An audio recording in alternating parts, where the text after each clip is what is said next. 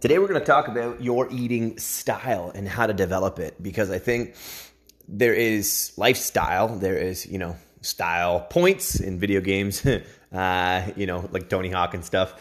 But when we talk about style in terms of eating, you know, which one are you going to pick? You're going to go with keto, you're going to go with intermittent fasting. And today we're going to meditate a little bit on what I think you should take into consideration from a psychological perspective when trying to figure out your unique eating style. Stay tuned. What's going on, everyone? Welcome back to the Daily Fitness Education. My name is Kyle, your host, a personal trainer in the trenches each and every single day, studying mainly persuasion these days and how to help people when they get to the water drink. So in the beliefs of what to do at the beginning of personal training, it's like, well, you know, you can only show the horse to water, but you can't force it to drink, until you start to realize that every conversation you can have with someone can be a sales conversation. And in sales, it's highly predictable how to get people to take your ideas and make them their own. Persuasion. There's an advanced amount of information out there suggesting that, you know, and you can check out these books if you want, but it's What Great Salespeople Do, The Challenger Sale, Socratic Selling, and The Way of the Wolf by Jordan Belfort. But ultimately, you know, I would say if you go and read these books at the beginning, use them for good.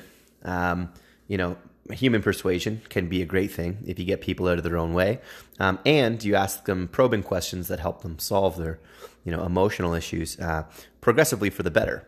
So use persuasion and use the capacity to influence people and influence change for good. That's, you know, that's what I'm requesting and highly standing behind before you get into any of this content.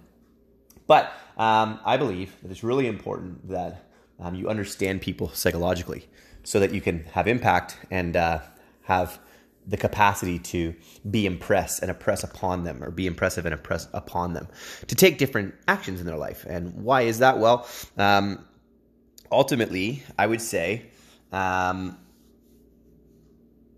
job as a coach is to make you believe in you, okay? I can believe in you, and that's for the half of the battle, but I have to get and talk about and get involved with what gets in the way, okay? Why aren't you working out? Why aren't you in great shape? Why have you made choices, you know, for other reasons before you arrived at this point in your life? So I've turned people down when they get into personal training situations, because I'm like, hey, man, so what are you struggling with? Like, oh, nothing. I just, what am I supposed to do? Tell me the pieces. I'm like, well, the information is everywhere, and there's, you know, you can compile it the way I compiled it. Now it's, you know, a very educated lens. I spent a lot of money on courses and still do. I find a ton of value in education. So that being said, you know, the compilation and the things that I can give you in a session are very different than what you'll find in an hour by yourself. But I digress. I said this was going to be about what to do when eating, and or how to define and find your unique nutrition style. Because I've got mine, and it's, you know, kind of a blend of all things. And many people will say, well, you're not doing it right. And it's like, well, I'm doing my best. And I've very much meditated and thought about what should be going into my body at what times and how do I control myself in situations when I need to be controlled and in situations when I'm not. We're going to talk about that and why a different nutrition styles will apply to you in today's podcast, so stay tuned.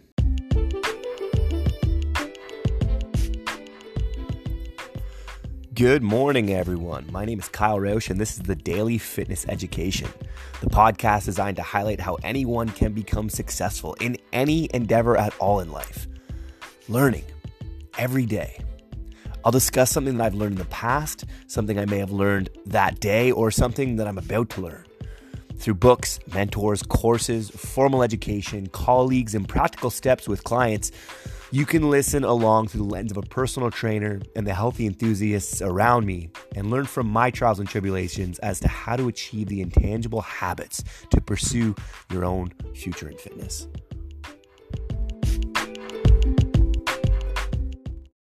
Alrighty, end game addicts. Welcome back to the podcast.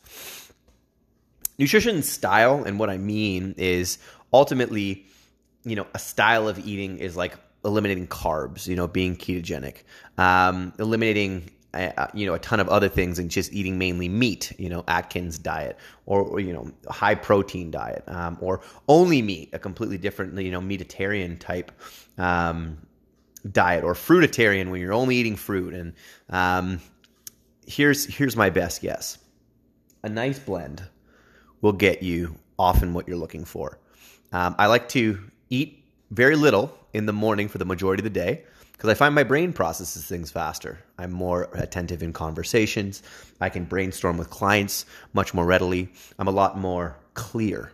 I feel like I can think more progressively. And trust me, this is coming from a guy who used to smoke pot and eat, you know, the most unhealthy foods, like 2-3 meals a day in college. I used to go to Tim Hortons and buy 6 donuts a day, and I'd crush those every single day. Now, you know, I worked out all the time, and when you're that young, your metabolism can do quite well. But as you age, your metabolism does not have to slow. That's a myth. What happens is people's lifestyle progressively stays the same with the awful and unhealthy childhood habits, and they don't end up changing it. They stick with it and don't learn over time. They're dependent foods. They don't adapt, and that's okay. But adaptability is the law of life. So what I mean when in nutrition style is adapt. Well, quite frankly, because your body can develop intolerances over time, and this is the main thing I want to talk about in nutrition: is you need to be able to change what you eat without emotions. Okay, if you're dealing with your emotions with food, then you need to find a different outlet to deal with your emotions. That could be meditation. That could be having a bath every night. It could be one glass of wine. If it becomes 12, you know, work on that or change it. But ultimately, I would try and have the cleanest day possible, and I find it helps me far more readily to have the cleanest day possible. When I train, I meditate, I work out. I do corrective exercise, I mobilize, I eat lots, I work lots, I connect with one or two of my good friends or people every single day, and I try and live a day, okay? Live a really clean, healthy, effective day. Why? Well, your life is compiled of the days, right? Your life is compiled of ultimately years, months, you know, quarters, semi-annual if you want to get super busy, super business, seasons, okay, and if you're not willing to lean into the discipline that it requires to be adaptable, here's the biggest reason why. Now I kind of digressed as always, but if you go to a naturopath a year from now, the likelihood is the intolerances on that chart will be different in terms of their inflammation markers when you get your blood tested. Now, this could change throughout the day with the changes in what's called your circadian rhythm, which means your body's hormones are different based on the time of day and the amount of sunlight that you are receiving, and many other factors in terms of, you know, barometric pressures and moon position and electromagnetics. But ultimately, your body will be different throughout the day. However, if you've ever known, you know, think about this. Have you ever known anyone who had a peanut allergy and no longer has it, or a bee allergy and no longer needs their EpiPen?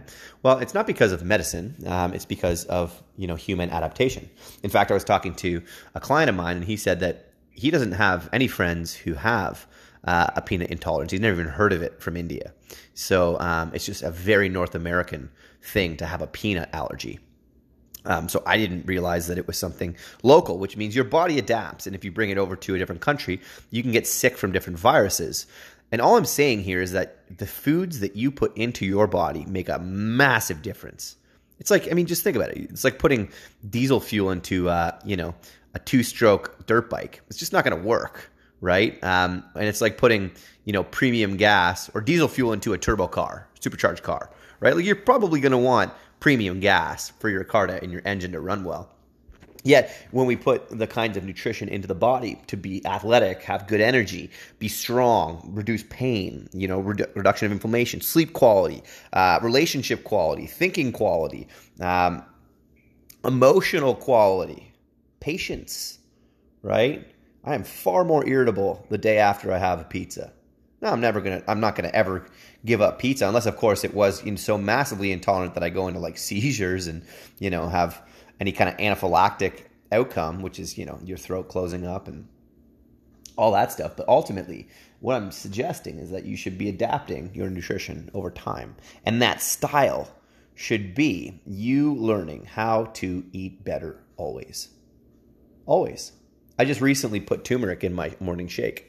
A very small amount, because it's got a pretty potent flavor, but it's amazing for you. It's amazing for brain-derived neurotropic factor, I believe, or developing new brain cells. It's remarkable for inflammation, and just having it in your food is proven to be extremely healthy for you. So when you're like, well, what do you do? Do you just like eat like broccoli and chicken? I'm like, no, I actually eat lots of variety and healthy food and good choices consistently over time, and it makes me feel better, not worse. Okay, and it tastes amazing. I don't know if you had, right now Canada's got Concord grapes. Wow, are those amazing. Like Concord grapes blow my mind. They're so delicious. It's fucking candy. Sorry. I should work on my swearing, but it's they're like candy.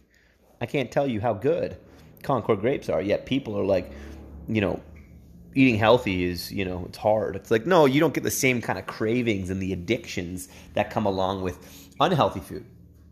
Okay. Think of it like this, and I mentioned this so many times in the podcast.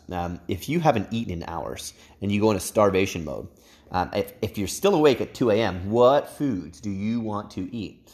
Well, the only ones that are open, because there's a ton of research to suggest that only fast food companies will even be entered.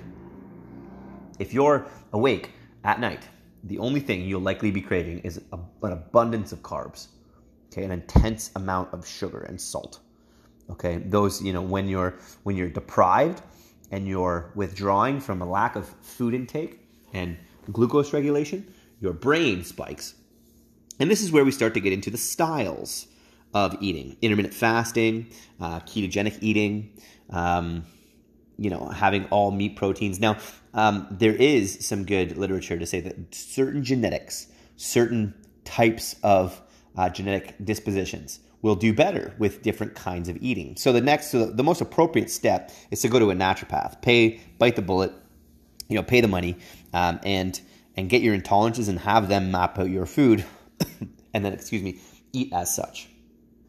Okay? Consistently be upgrading your life in terms of the food you put in it, because it will make a big difference over time. There's a really good friend of mine, Ramsey Rumig, very smart kid, 23, 24. I could be wrong in his age, and I apologize if he listens to this, or if anyone tells him that I was talking about him on my podcast. But ultimately, he does a lot of nutritional research. He's a massage therapist. He wants to go into osteopathy, or at least wanted to when back in the day, and really wants to get into online entrepreneurship and fitness. And, he's a great-looking kid. He's got a ton of ambition. And I'm training with him, and I'm, bodybuilding, doing hypertrophy. And he's over there in the corner doing, stability exercise. And I'm like, man, this kid's a genius. I got to learn more about how he functions, what he does, how he does it. And here's the interesting thing. I'm, 12 years in, okay? I'm, 12 years into my conditioning. And I'm looking over at this kid who's, 4, 5, 8 months. I don't know where he's getting his content from or his information. But I haven't arrived yet in terms of being the gospel of fitness. Okay, I have been studying for a very long time. I've got charts all over my walls full of anatomy, and I, naturopath information all over my fridge, and yet the capacity to learn more, adapt more, add more to your life. Not from an inadequacy thing, I'm not trying to make up for anything, I'm just trying to improve over time. It's the best medicine I can give you so that you can be just slowly but surely improving your food and your nutrition intake over time. Pick one or two things, add it in. Okay, I just added turmeric, right? I just changed from bread to grapes. Okay, I found grapes to be way more enjoyable. And in fact, I don't even put peanut butter on the toast, right? I now just eat it on the spoon. And people are like, people will be like, well, that's not like normal eating. And I'm like, normal eating is killing hundreds of thousands of people, millions of people a year. Your normal eating, the nuclear diet that was just changed. The last time it was changed was the 1960s, I think, and something, it's now 2019. I think they changed it last year. It's still atrocious. It's still brutal in terms of the food that the Canada Canadians' food standards places on what you should be eating as like wholesome food. Now, this is, you know, I'm not trying to bash what they've done. They tried to update it the best they could, but like, you know, fat is remarkable for you. It's amazing for your brain. I actually have one of my, you know, most progressive clients who's lost the most amount of weight and, you know, made the most amount of progress in their overall health journey.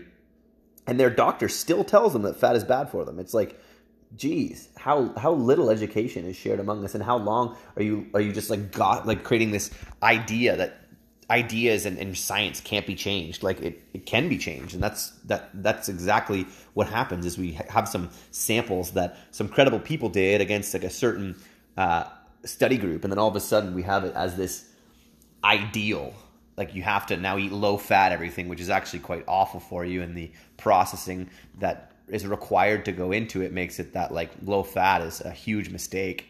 But you know, people are paying for it now. Alzheimer's, lots of dementia, because fat is remarkable for your brain. So why get into this? Well, because it makes your life better. I mean, it's just such a no-brainer to me that like, you know, you just eat better and exercise more and take care of your health.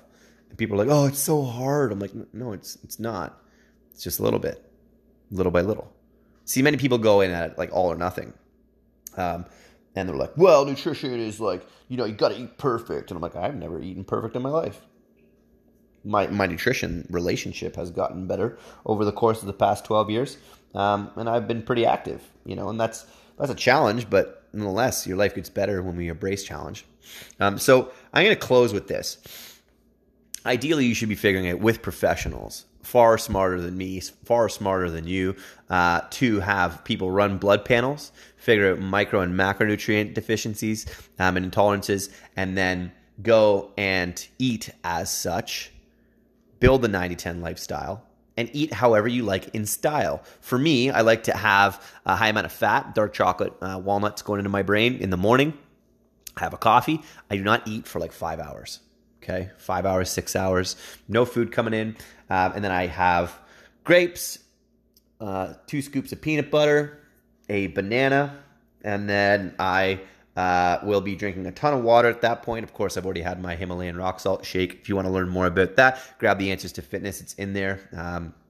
Solid morning combo to kind of get a bunch of nutrients in you and just feel great. There's a ton of good stuff you can put in your body from there with good reason. Now, if you come to the I'll continue. After the grapes and the banana and the fat, I will have a protein shake and an apple about 2 hours later. I'll condition after doing some mobility. I'll then have, as a post-workout, a protein shake with some creatine. I'll have some chicken, veg, and rice with some coconut oil, some chili flakes, and some hot sauce because it just tastes amazing. And then 3 or 4 hours later, I'll have some spelt pasta because I'm intolerant to wheat, pretty intolerant to wheat. And some pasta sauce that's not homemade, purchased from organic stuff, that is, you know, lean ground beef with lots of veggies, mushrooms, onions, garlic, and that's the end of my day, and I'll be eating a ton at night. And there's this whole style and belief, it's like, you can't eat that much at night, you'll get fat. I'm like, well, I've been eating that way for years and years, and I'll tell you right now, I am not fat. I'm a little thicker from time to time, but I sit around 12% body fat. And what I'm saying is, like, you don't have to be perfect and in chiseled shape year round. For me, I'd have to adjust my food for about 2 weeks, and all of a sudden I would be lean enough so that when I got on a beach, no one would say, that guy's not in great shape, okay? And I'm using myself as an example because, hey, the best example that you can base anything off of is yourself.